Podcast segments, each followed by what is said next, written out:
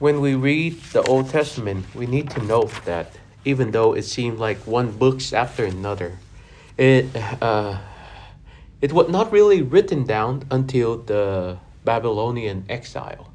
So for thousands and thousands of years, it was being passed through oral tradition, from father to son, from the elders to the younger ones.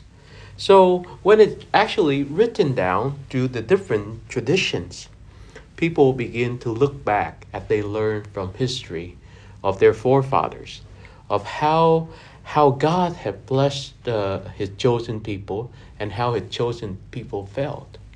And the one lesson that they learn at looking from history and from the past, especially their golden years, uh, what we would say, would be under David.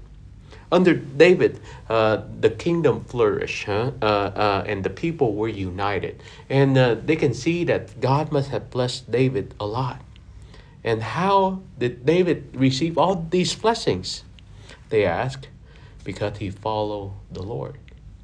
Not because of his own ability, not because of uh, his own uh, human power or somehow what comes from him but because of his faithfulness to God's covenant and his faithfulness to what the Lord called him to be.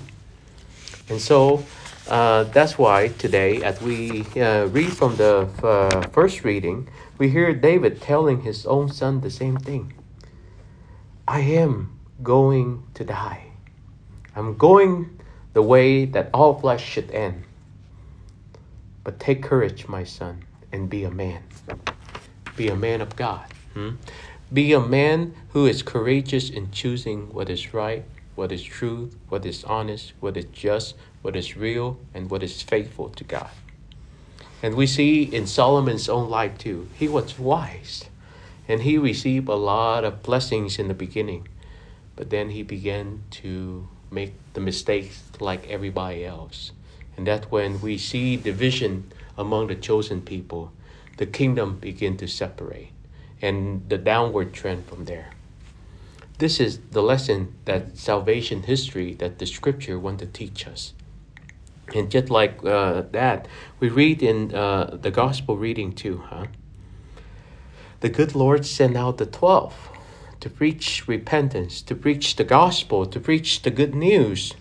But he tells them something radical to rely on people's generosity and to rely on Him. I don't know about you, but uh, I've been uh, doing a lot of missionary works uh, when I, whenever I was younger and before joining the military.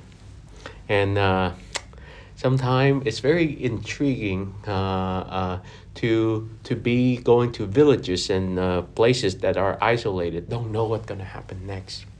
But this is the reliance on the Lord recognizing that, Lord, this is not me who bring people back. This is not me who um, make things happen. It is, Lord, you who are working through all of my imperfection, all of my brokenness, all of my humanity. Lord, help me to be your instrument. It's the reliance on God, knowing that God is with us and He is able to perfect what uh, uh, what we are limited.